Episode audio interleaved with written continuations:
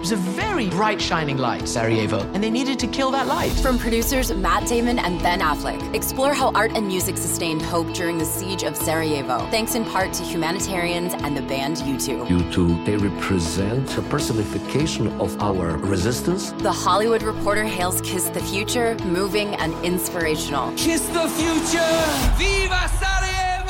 Kiss the Future. New documentary now streaming exclusively on Paramount Plus. Go to Paramount Plus to try it free. Terms apply. What's going on, everybody? Welcome back for another episode of Shooting It Straight with myself, Justin Jackson, and my man John. Um, before we get started, I just want to give a quick shout out to Johnny T-shirt. Need any kind of UNC apparel? That's the spot to go to. Um, and then also Congruity HR, where Tar Heel fans can get a free payroll and HR needs assessment at any time. So definitely go go give Congruity a, a, check out. Appreciate both of them for being the sponsors for today's video.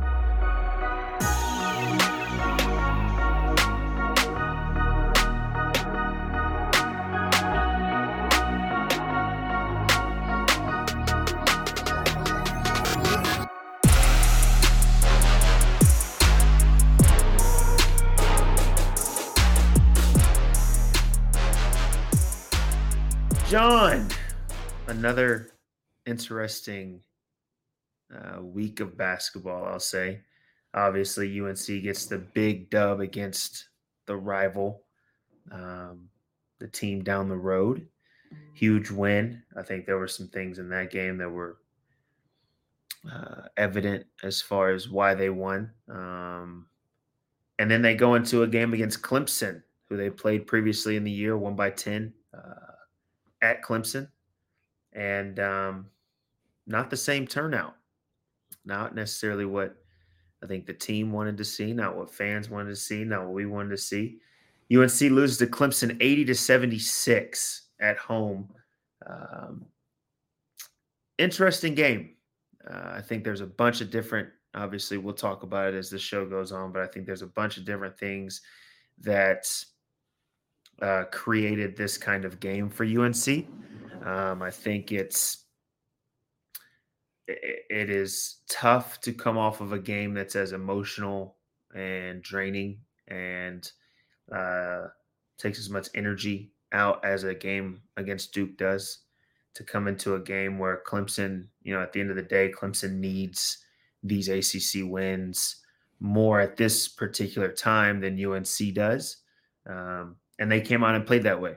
Obviously, UNC fought in the second half to to bring the game back, you know, close and to give themselves a chance. But shout out to Clemson and them making plays whenever they need to make plays. Um, you know, I think I think one of the biggest things that we've seen um, all season, and something that you know I feel like it's a broken record, um, is just shooting the ball. Uh, it's tough in college basketball to have a big who, and we'll talk about him, you know, in, in, in a little bit, but to have a big that can dominate on the block like Armando, um, but not have guys around him that could space the floor and knock down shots. And I think when you look at this game, um, obviously, you know, Harrison had an unbelievable game against Duke, uh, really showed up, really did some big things. You know, he went three for five from three, four for seven overall. But then you look outside of that, even RJ didn't have a great shooting night. Um, seven for 22, five for 12 from three isn't bad, but seven for 22 is that's a tough night for a guy who's been as consistent as RJ. And the one guy that I feel like we have talked about a ton as far as what his role has to be for this team to be as successful as they can be is Cormac Ryan. And, you know, there's a lot of times whenever, you know, I, I sympathize with a shooter who goes through shooting slumps just from me being kind of that myself and having experienced those times where it just feels like you can't find the basket. Um, but at the same time, for you to be as big of a, a piece for this team, you cannot have as many games where you just have not hit shots as Cormac has had. And, um, you know, one for 10 from the field, 0 for 6 from three, two points total and playing 30 minutes and being one of the key guys. In a game like this where maybe RJ is is struggling um, at times or you know there's not really any other production outside of Mondo you have to be able to step up and knock down shots. You just you just have to. There's no way around it if this is a championship caliber team which I think we both feel like it it very much is you have to be able to step up and knock down some shots and you know we've talked about certain things to get shooters out of slumps certain things that help or that have helped me, you know, in the past whenever I've had those games where I just can't find the basket at all. Um, but eventually it's going to get to a point where you just kind of have to find it within yourself and you've got to find that confidence again. You got to find that rhythm, whatever that looks like, you know, whether, you know, it, it sounds corny, but at times some people, they even go back and they watch highlights of themselves. They watch whether it was in high school or it was in college or things like that, just to kind of get that feeling back of kind of, okay, this is who I am and I, this is who I've shown I can be. This is, you know, when I've been the best that I could possibly be, this is what happens. Um, so I don't know what it is, but Cormac um, has to shoot the ball better. And, you know, it's not even a situation where it's, you know, oh, I think as long as he, you know, gives them just a little bit, you know, I think this team can be can be good. At this point, Cormac has to be a consistent knockdown shooter from the outside or else this team is going to struggle. Um, so I think that's the first number one thing um, that might take away from the game. Uh, I think the the next thing, and we kind of talked about it, um, Mondo's aggressiveness and assertiveness that he's shown in the last few games, I think is exactly what we have talked about. Especially, I think it was even on the last show, and even with Bryce when we were talking about, you know, I feel like Mondo has to be more involved from just the standpoint of getting the ball, whether he's going to score, whether he's drawing a double team to kick out, whether he's the one in this, you know, the screen and roll actions, whatever it might be, he has to be involved because of the gravity and the attention that he gets when he gets the ball. And obviously, he's shown in the last two games against Duke and now against Clemson that when he gets the ball, he's going to cause some issues for the other team. I think against Duke, I think you saw him go against Filipowski, who's more of a versatile big, but he's still you know close to seven feet and you know a big a bigger body, and you kind of saw him dominate down low. Then you see him go against a guy like PJ Hall and the other bigs that they have in this game and finish with 24 and 13. And I think when you see him be aggressive from that standpoint, if you have Cormac hit three or four more of his shots, you have RJ, maybe you take his shots down a little bit, but you know, he hits four or five more of his shots. This game's a totally different, totally different game. And obviously it's easy to go back and say, well, if this happened, if that happened. But we've seen consistently RJ has been more, you know, efficient than seven for 22. And, you know, if, if he shoots a little bit better and Mondo's able to play this way, I think that game is a totally different game, and I think that's where UNC kind of takes that next step. Um, so I like what I'm seeing from Mondo. I think him being aggressive and them getting him involved. You know, he shot 11 free throws, which means in the paint, anytime he got the ball, either he was scoring, getting fouled, or something good was happening for UNC. So I love to see him be aggressive. I love to see him do that each and every game, whether that is him scoring 24 points or him scoring six points, whatever it might look like. Him getting that ball causes the other team to be in rotation if they double, um, causes the attention to kind of come off of RJ or the shooters outside. So then it's an easy kick outs, easy shots, guys able to line things up with a little bit more time. Um, and so hopefully he can continue that. And then obviously, I think RJ is going to do what RJ does. You know, obviously, I think if if he if we were to ask him, you know, how would you say that you know your offensive game was this game? I think he would probably say himself that I didn't shoot the ball as efficient as I usually do, and there were some shots that I normally hit. I mean, he's a 90% free throw shooter, and he missed two in this game against Clemson as well. So I think at times there's just games like that for the star players or the guys that you know carry that heavy load. It just happens at times. Um, but other guys have to step up as well. So those were kind of my two big takeaways. Um, was just kind of Armando's dominance, but also the shooting that has to come from Cormac and the consistency that has to come from the other guys around those guys. Um, what did you what, what what do you think what do you think were some takeaways that you saw as you kind of watched the game that you know maybe were stood out to you or or made sense as to why the game went in the direction that it went? Yeah, I think to start, I'd I'd love to add on Armando. He was 10 11 on free throws, as you said. That's a career high for him in made free throws. Actually, ties a number that he set against Tennessee earlier in the season. Armando has played a lot of basketball for UNC. Anytime he's setting a career high, especially in free throw uh, attempts, that's a that's a big deal, or in free throw makes more specifically. And then yeah, with Cormac, I think it's important to kind of break down the data a little bit on his shooting. I'm looking at his shot chart from CBB Analytics. Uh, he's not just struggling from the three point line. And I think that's important to call out. Over his last 10 games, he's six of 15 at the rim, uh, 40% from there. That's a, a low number. Um, I think that's one of the reasons why his effective field goal percentage over the last five games is 36.5%. And to put that in context, that's the second percentile nationally, which is not good. So it's clear that Cormac is not just going through a shooting slump, uh, but he's struggling finishing at the rim as well. It's kind of all compounding a little bit into his game. And I think another thing that stood out to me was just UNC's lack of energy and kind of lack of effort last night. It's something the players talked about as well. Um, after the game, uh, RJ Davis said, This is probably our first game where I think the energy wasn't there. Um, and we actually had a listener question about this, Justin. I'm curious to get your your thoughts. This is from Heal Thy Soul.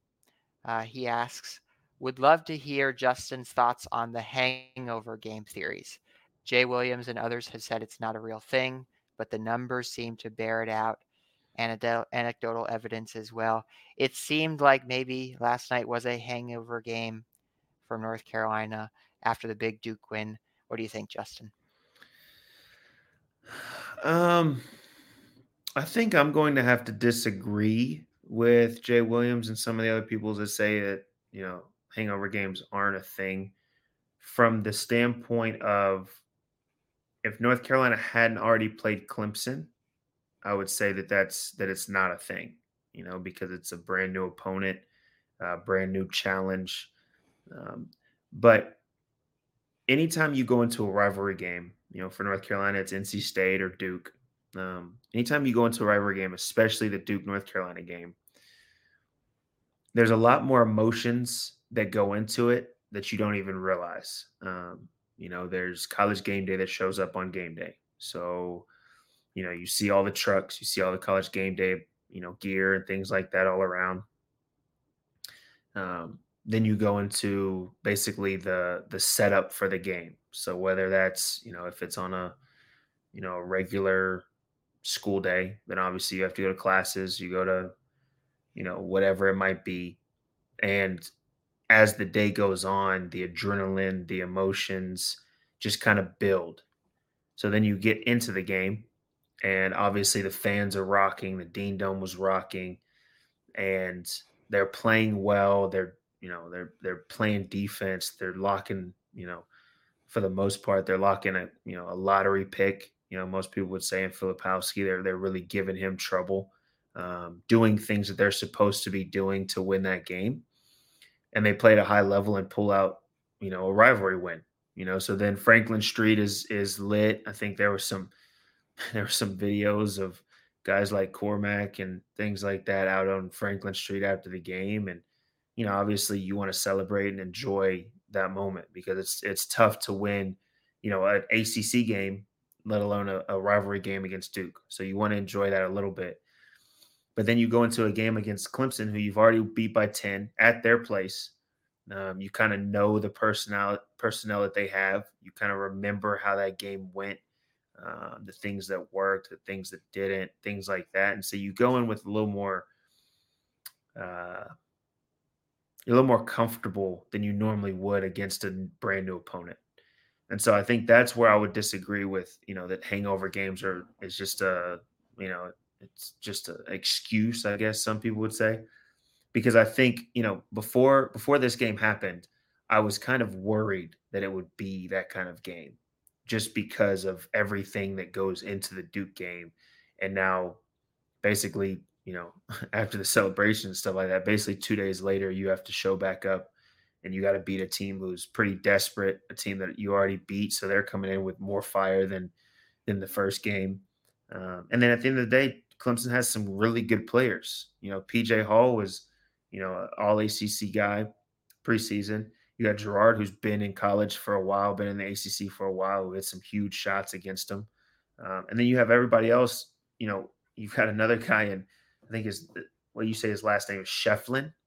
Uh, you got a guy like him who, honestly, I haven't seen many guys go against Harrison that kind of I don't necessarily want to say get got you know get the best of him, but he gives Harrison some issues. Um, and so you've got guys like that that are coming in desperate with even more energy, uh, with a fire to them that's a little bit, probably a little bit different than a North Carolina team that just came off of a, a big time win. So, not saying that it's a it's an excuse by any means, because at the end of the day, when you win that when you win that Duke game, your next job is the next game. And coach always used to say when we were there, the most important game is the next game. And, um, you know, they obviously didn't do what they were supposed to do to prepare for Clemson. Um, because from the jump, like you had mentioned, from the jump, they just, Clemson looked like they were moving at a different speed. They were moving at a different physicality than North Carolina. They were um, defensively, they were moving quicker. They were uh, getting to their rotations quicker just kind of from the jump ball. And it's hard whenever you get into a hole that early and you're just playing from behind all game long. And that's kind of what North Carolina was doing. Um, so I would say that hangover games are real. Um, and I would say that it's it's the player's job to prepare and get ready for those games that could possibly be the hangover games. And you probably have to prepare a little bit extra and get your mind right a little bit more than you normally would because you're already coming off of the feeling and the high that you got from beating a Duke team. Um, because that's another thing too, is every, everybody wants to say that it's just another game, it's just another win or another loss. There is a different feeling to a win against Duke than there is against Boston College or Clemson, uh, Wake Forest. Like there's just a different feel to it. Um, that it's almost it's almost a high of man like that was a huge game that we just pulled off now we're you know we have the bragging rights right now because we just beat our rival down the road and you know then you come into this game so i think north carolina has to do a better job of of obviously as as the season goes on when you have big wins especially once tournament time comes you have to be able to bounce back and move on to the next game pretty quickly and you know, I think this was a good game for them, even though it was a loss. I think it's a good, you know, being able to see that aspect of, hey, yeah, we got a big win against Duke, against some, you know, Duke had some really good players that we were able to do some good things against, and obviously the coaching and things like that. And now we have to lock it back in and get right back into this game against Clemson or whoever it is going forward. So it's a it's another learning experience. Um, you know, once again, there's a lot of guys on this team that have never f- really experienced true winning when you really look at it. Um, I mean, the only guys that you can really look at is Mondo and RJ. You know, those are the only guys who have really been in a winning situation, you know, on a consistent basis. And so it, takes a different mindset whenever you are in winning mode as opposed to okay, well, we're just going out here just to try to do our best, or you know, we're, we we're not really playing for anything, but you know, we're just going to try to give our all. There's a different mindset whenever you're you expect to win, and you are expected to win. You know, there's just a different, you know, different brain, uh, different part of the brain that you have to kind of get, you know, woken up a little bit whenever you're not used to it. So at the end of the day, it's a learning experience, and I think you know this game was was good to happen right now. I mean, you look at kind of the rest of their ACC play; it's not necessarily easy. Um, so having this kind of you know bump in the road, I think, was good for them. And I think another reason why you could say it was a hangover game is just because of how it started. I mean, Clemson went on a 13-0 run to start the game. They took a 15 2 lead, equaled the largest run of the season by an opponent. Florida State also did it back in December, but I think that's another point. It seems like UNC kind of got punched in the mouth uh, before they realized what was really happening in the game, and then they did settle in, but it, it's too late. I think another th- thing with this game was there was no Seth Trimble, and that's a big deal for UNC. You know, obviously we don't know his situation, so we don't want to speculate and hope he's okay too, but Justin, did you notice the impact of not having Seth out there? And looking ahead a little bit, how could that impact the team against Miami and moving forward if he's not out there? Um, yeah, I mean, you definitely miss somebody who's as consistent and as constant as Seth is. You know, he's not, we've talked about it, he's not necessarily going to be somebody that goes out and gets 30 or really fills up the box score, but he's somebody that gives you, you know, when he comes into the game, he gives you that the effort defensively. You know, he's going to guard offensively. Most of the time he's in the right spot. He's shooting the ball really well this this year. Um, so when he catches the ball you have pretty good confidence that you know if he's open he can knock down the shot. Um, and then getting out of transition he's an unbelievable athlete. So it gives you a whole nother aspect um, that maybe they didn't have you know out there on the floor. So uh, you miss you miss his you know his presence no matter what um, I think obviously I hope that he's, you know, he's healing up, he's good, you know, as as the season goes on. Um and I hope that he's able to, you know, kind of bounce back and come right back into it and you know get right back into the flow. Um, but I think once again, this is that's kind of where everybody else has to step up. You know, it's where Cormac has to hit some more shots as opposed to going for 0 for 6 from three. It's where, you know, RJ has to shoot a little bit more consistently in a game like this. You know, as much as we've been praising him, it just kind of comes with the responsibility of being the ACC player of the year. Like when you have a rough shooting night, most of the time it's going to be a rough night for your team unless other guys step up. So, um, you know, it's just it's it's kind of a it's a trickle down effect whenever you have a guy that's as constant as Seth for this team have to be out. You know everybody else has to step up and if they don't you kind of start to see other issues start to you know be glaring. You know i think one one shout out i want i want to give is pax. I want to give a shout out to him um, for i mean all season he really hasn't played much at all. Um, and so for him to come out play 22 minutes two for four from the field and seven points six rebounds um, you know that's that's the definition of staying ready. You know, when you hear, I, me personally, I hate the whole saying of stay ready, but when you hear coaches say, hey, stay ready for your moment, your moment's coming, yada, yada, that's the definition of it.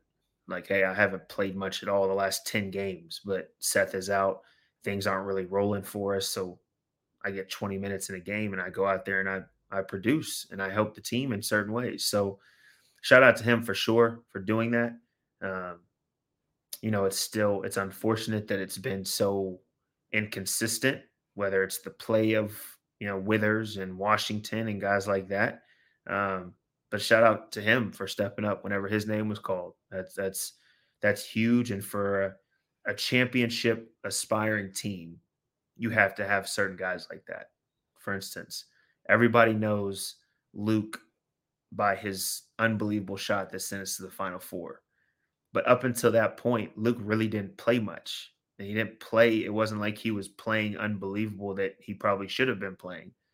But no matter what, Luke was always in the gym extra. Luke was always getting extra work in.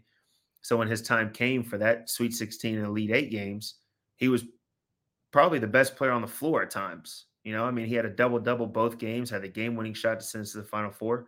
Um, so you need people to always be ready and to be able to step into those roles and to be able to step up whenever maybe a game, you know, somebody goes out hurt or a game isn't flowing the way that it normally does and you need a different look. You need guys like that. So maybe Pax is that guy, maybe somebody else off the bench is that guy down the road, but you know, shout out to him during, you know, the game against Clemson for stepping into that. That, that was that was definitely big. I wanted to give him a shout out. Um, but then too, I think you know, with with Seth, with Seth not being in the game, that means normally a guy like Elliott would play more. And when I look at the box score, Elliott played 20 minutes. Now he had three fouls, so being in foul trouble is always tough. Um, but you know, I, it's tough whenever there's inconsistency in the play of main guys. That's what's tough. Now Elliott's a freshman; he's still figuring out, even though we're pretty far into the season. He's still trying to figure things out. Um, but when I look at, you know, when I look back on our 2017 team, for the most part, everybody was pretty consistent who were kind of the leaders of the team. Um, everybody was pretty, hold on, everybody was pretty consistent.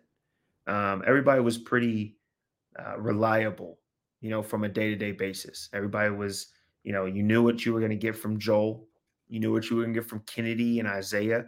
You knew what you were going to get from Kenny and then Theo, um, from Nate. You knew what you were getting from all of those guys, right? There were some games where guys didn't have it going. Some guys couldn't, you know, get into a rhythm, or some guys, you know, they weren't able to step up at certain times. It happens in basketball. But for the most part, you knew game in and game out what you could expect from certain guys.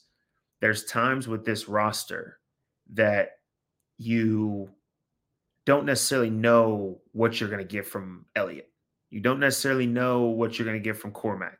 Sometimes you don't necessarily know what you're going to get from Harrison at times. And from the bench, it's been up and down all season long. So I think that's something that I want to watch as as these ACC games kind of continue is can there be some sort of consistency across the board that allows this team to get into a full rhythm, you know, to where everybody knows, hey, this is what I do, this is what the team needs me to do, and game in and game out, I'm expected to do that.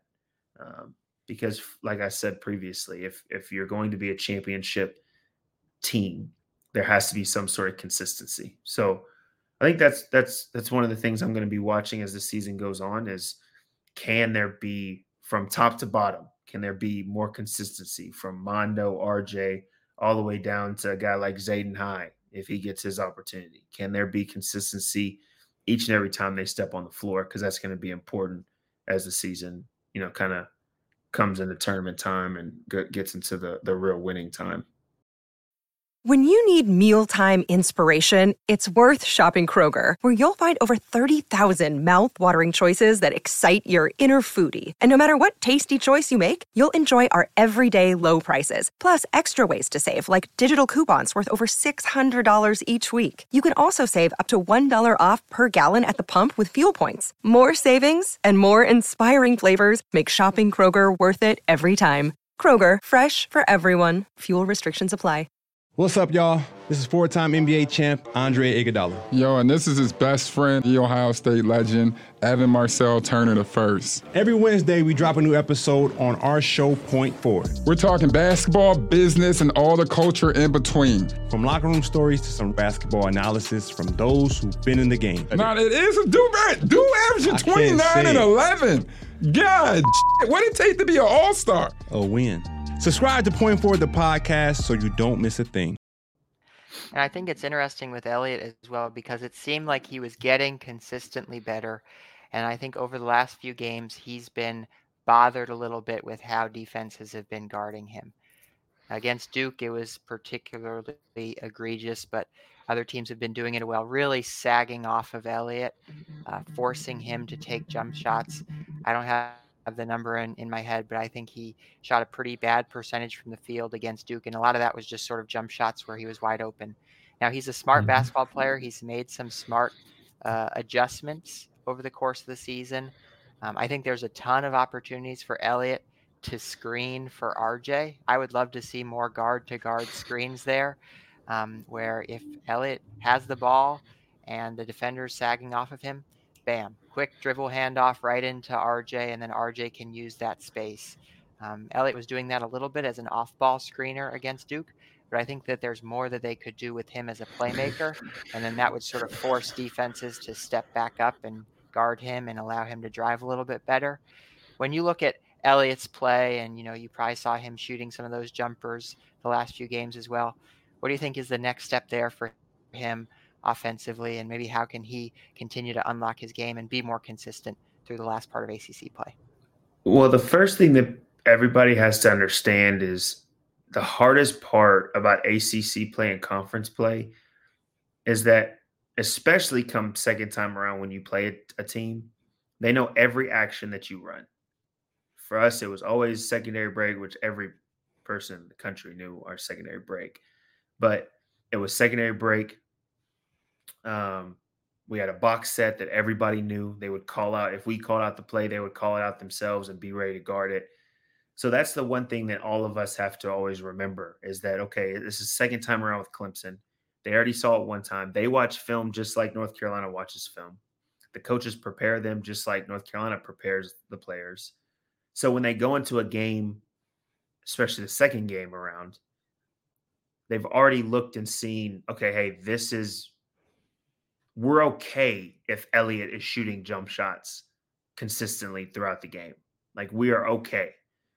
What we can't do is we cannot let Armando get going. We cannot let RJ get going. We can't let the shooters get open looks, right? So it's it's basketball is always kind of a give and take. You always have to give up something, especially on defense. And so obviously I think that the past couple games what you've seen is the one thing that they're everybody is willing to give up is hey, look, we're going to stop everybody else. And if Elliot gets an open shot, then we're okay. Now, if he hits a few, if he shows that he can be consistent with it, now we might have to make another another adjustment. But Elliot hasn't shown throughout the season that he can be consistent enough to actually win a game for North Carolina from the outside. So, kind of going off of, I like the points that you make as far as learning how to play with guys not necessarily guarding you in that way. Like this was something that the past few years with a guy like Leaky Black and things like that, that teams didn't really fully guard at times. They just used their man as like a help side defender or just to clog the paint. There has to be things that you teach guys of how to play. So whether that is like when he gets the ball on a swing situation, and his guy's not guarding you, yes, you have to at times keep them honest. And at times you have to just go ahead and just let that one ride. Hopefully you make it. Hopefully, you know, you can find some sort of rhythm and you maybe you get it going a little bit. But if it's not working, then you have to know, hey, okay, well, if I'm getting the ball and my guy is so far off me. I mean, against Duke, there was times where the defender was like at the free throw line. So if if I know I get the ball and my defender is at the free throw line, then like you said, it's an easy dribble handoff to somebody like RJ, who's now, if you clip his man off of the dribble handoff, now he's coming off with a guy that's at the free throw line. So basically, that defender is at RJ's mercy. Um, or if you're somebody that they don't close out to or whatever, now you become a screener.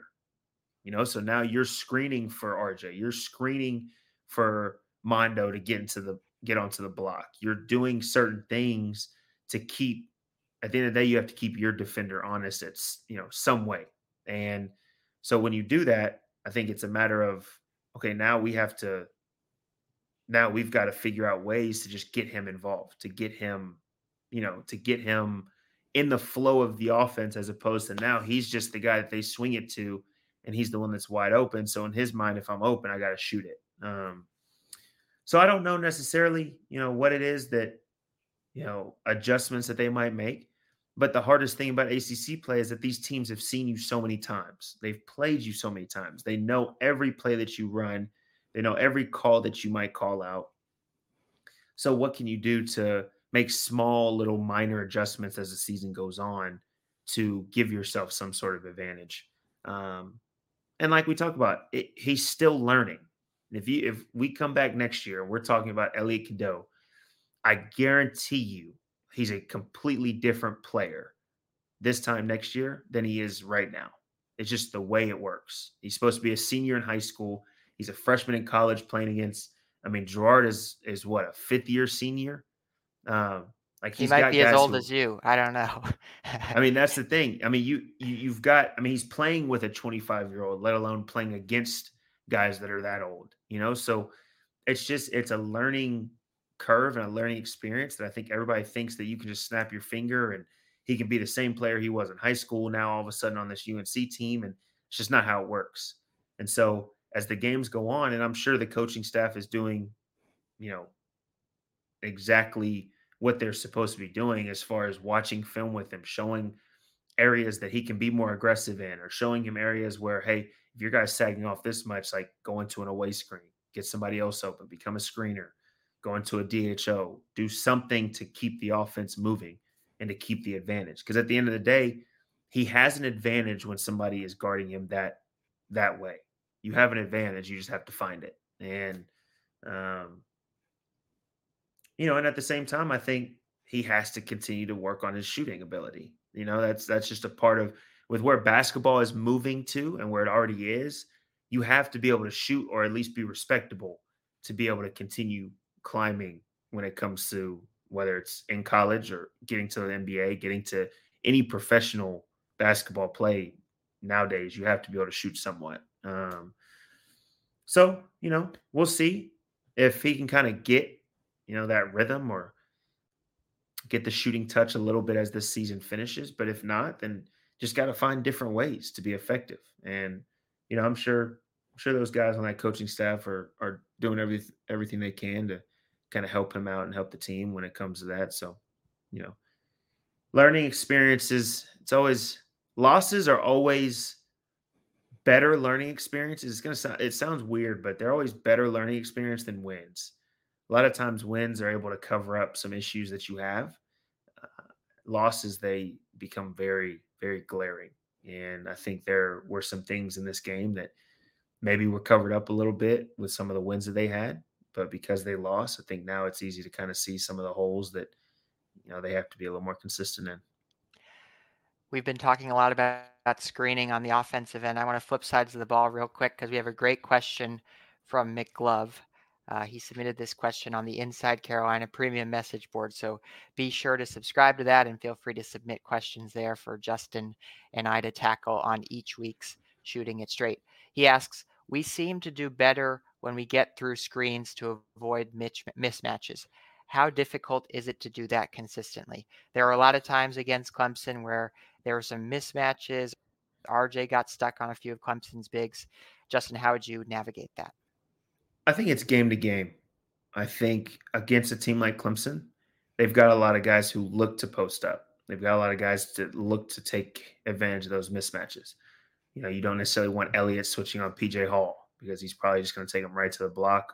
He's going to take RJ right to the block. Like he's going to do, he's going to do that on a consistent basis if he gets those mismatches. You know, there was even a few guards. I think it was Hunter took some guys to the block a few times.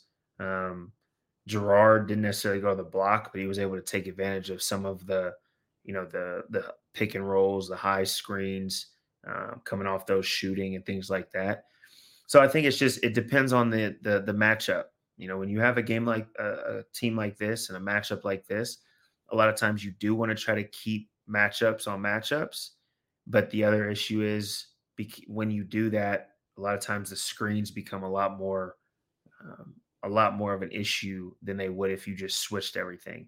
Because now if you have a high high ball screen, if you have Armando in a drop because we're trying to keep him on PJ Hall, if PJ Hall gets any kind of hit on any of those guards up top, that guard is either coming off free and able to score on his on his own, or he's all of a sudden attracting two and against a guy that can stretch the floor like PJ, that's just going to pick and pop that's just a lineup three for him every time. And you kind of saw that throughout the game. I mean, how many bigs have we seen North Carolina play that has shot 10 threes?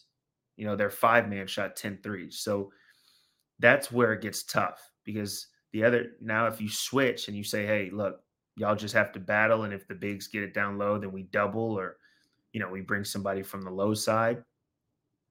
Now, then that's whenever they can take advantage of guys in the post if they get it quick and go to score quick or now you're playing a rotation all night long because now he just swings it out and there's two guys on him. So now the guy got has to run out, rotate on, and it's hard to play in rotations all game long. So it's tough in a game like this. Um, it's also really tough when you don't have a guy like Seth on the floor from this standpoint because even though he's smaller, He's stronger. He can battle a little bit more. He can defend a little bit better in the post.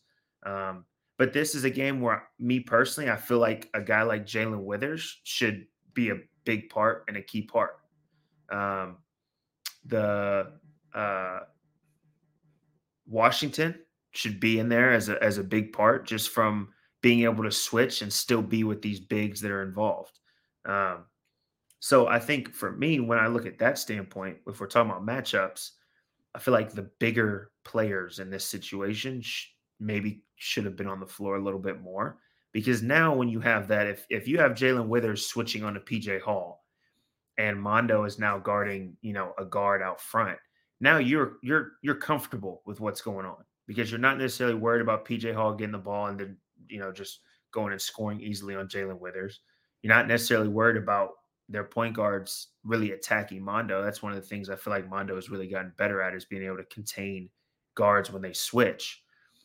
But because now you have RJ and Elliot on the floor at the same time, now you're you have to stay in coverage to try to keep the matchups. And I think that's where you saw a lot of Girard's threes were kind of coming off of those high pick and rolls with the indecision of of Mondo being further back in a drop and RJ getting hit by the screen and then him getting downhill a little bit more and now PJ's popping and you know it's just causing issues for the defense from that standpoint. So to answer the question, I think it's it's matchup based, you know, and I think this team has the personnel to be able to do either either or.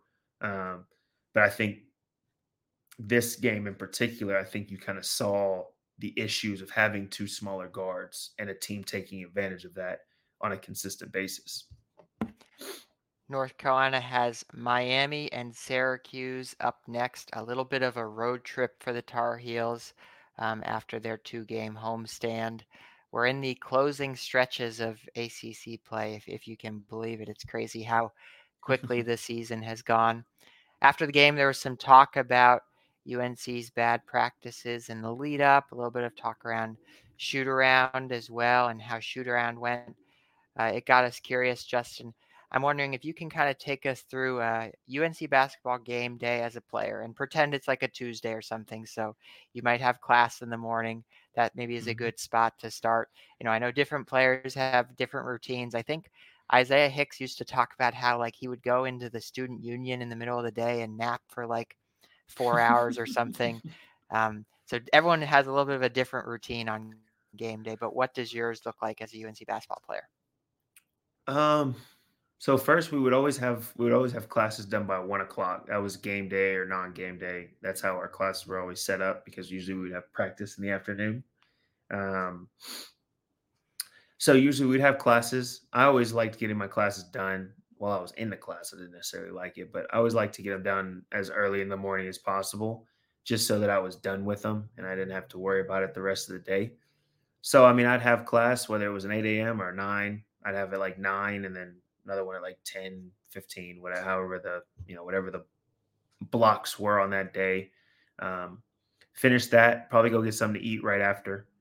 Uh, we'd usually have shoot around because we would always have pregame meal four hours before the game. So if it was a 7:30 game, we'd have pregame meal at 3:30. So we'd probably have shoot around at two o'clock. So after I finish eating, I'd probably just go to the gym, hang out for a little bit. A lot of times, honestly, I would get shots up before shoot around, like a little extra shots, just not a ton, but just to get a you know a little bit more shots up, get into a rhythm. Then we'd have shoot around We'd have shower, get dressed. Coach always had us wear suits to pregame pregame meal. So we'd do that, get dressed, go over to. Uh, we started having it. We started having it at the Dean Dome, but we would normally go over to. Where was it? There was a building on campus that we would go and we would have pregame meal, and it was the same stuff every time: mashed potatoes, grilled chicken, pasta, broccoli. Um, like it was always the same stuff. So we'd finish eating that, then we'd go back to the gym, and depending on if you liked to take a nap or not, then you could take a nap in the locker room. You could do whatever leading up to the game, and then you you usually start getting ready for the game probably probably an hour and a half before, two hours before. Um, And when I say get ready, I mean you can either you could sometimes guys would go out there and shoot before you know most of the people would get there. Um, you would always activate or do something in the weight room with Jonas um, to kind of get your body going, get your ankles taped, get dressed, um, and then you kind of just start the the warm up situation where you go out there, you do, you know, the break the breakdowns, guards go, bigs go. You finish that, we go back to the locker room. Coach would come in, talk to us about you know matchups, uh, things to focus on, things like that, and then we go out there do two line layups and you know kind of get the kind of get the game going. So it was definitely a full day affair when you really look at it. Um, and I always the game days with classes were always a little bit different. You know, if it was a weekend game, if it was a Saturday or Sunday game, then it would be whatever. You know, you wouldn't do anything leading up into the game. Then you'd go right into that, you know, the pregame meal and you know all of those things that you have to do. But it's it's really kind of a full day affair whenever you've got classes and things like that. Um, but at the same time, that's it was always fun to get ready for a game. It was always fun to prepare and you know even go to class. And a lot of guys would wear headphones and stuff like that throughout campus and things like that. But it just had a different feel, you know, to the day whenever you had a game coming up. So you know, definitely missed those kind of days. I mean, nowadays you just kind of get ready for the game and go into it and see what happens. Um, but it was definitely that's you know that's a part of the fun thing about going to a place like North Carolina is just the the atmosphere and kind of the uh, the energy of the game days. I feel like it's just kind of different. Um, so you know that's kind of what ours was. I think obviously things have kind of changed uh, throughout college basketball within UNC. I think they still do they still do you know pregame meal and same time and things like that. But I don't know what guys do.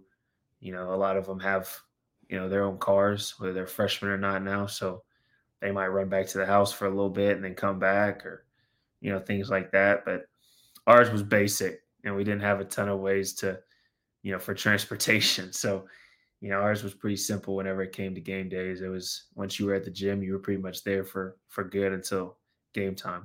Um, yeah. And if you're staying at Rams Village, I mean, that's just a five minute walk or whatever, too. Justin, you forgot your favorite part of the game day routine is after the game when you talk to the media, talking to people like me is the best part of the game day routine. Of course, I, I know you forgot it, but that's okay. I made sure to add it in there. UNC plays Saturday against Miami, like we said, on the road. Justin, take us out uh, after this latest episode and latest loss for the Tar Heels. Yeah, man. It's um it's obviously always tough. We talk about it. it's always tough whenever, you know, you gotta talk um, and kind of learn from losses. But I think this game showed some things that will help this team down the down the road. I think there are things that like we talk about are a little more glaring in a loss than there was than there are in, in wins. And for this team to be the best they can be, I think those things that were glaring are things that, you know, have to be kind of, you know, changed a little bit or more consistent in those areas. But at the same time, I'm not worried once again at all for this team. I think this team is, you know, has everything that, that they need to to win a championship. I think they have the coaching that they need to win a championship. And I think they have shown at times throughout the season that they are a championship level team. And consistency is the key. And I think that just grows as these games go on. And hopefully they can get back into a, you know, winning rhythm and kind of uh, take the rest of this ACC play uh, by storm.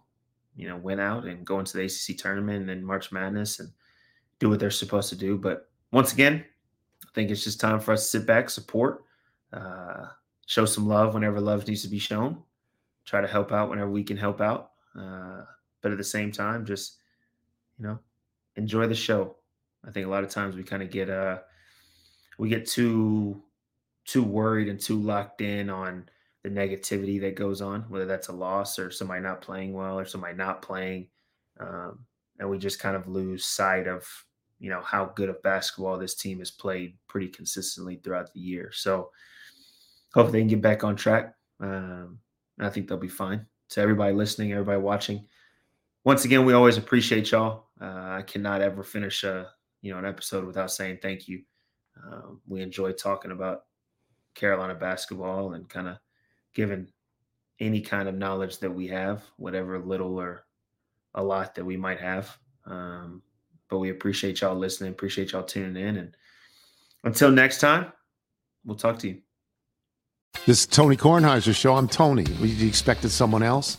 So, what exactly is the show about? Hmm, I don't know. It's a sports show nominally. Football's over, but we're finally at a point where things matter in college basketball, and baseball season is on deck. Greatest three words in the English language pitchers and catchers. We have some of the best voices come on and explain what matters or what makes an upset, like Ryan does. Nine over eight. No, that's not an upset. No, yeah, it is, Bob. And if you're lucky, I might just tell you about my search for discounted sleep pants or my worries about what my dog just ate. Listen on the Audacy app or wherever you get your podcasts.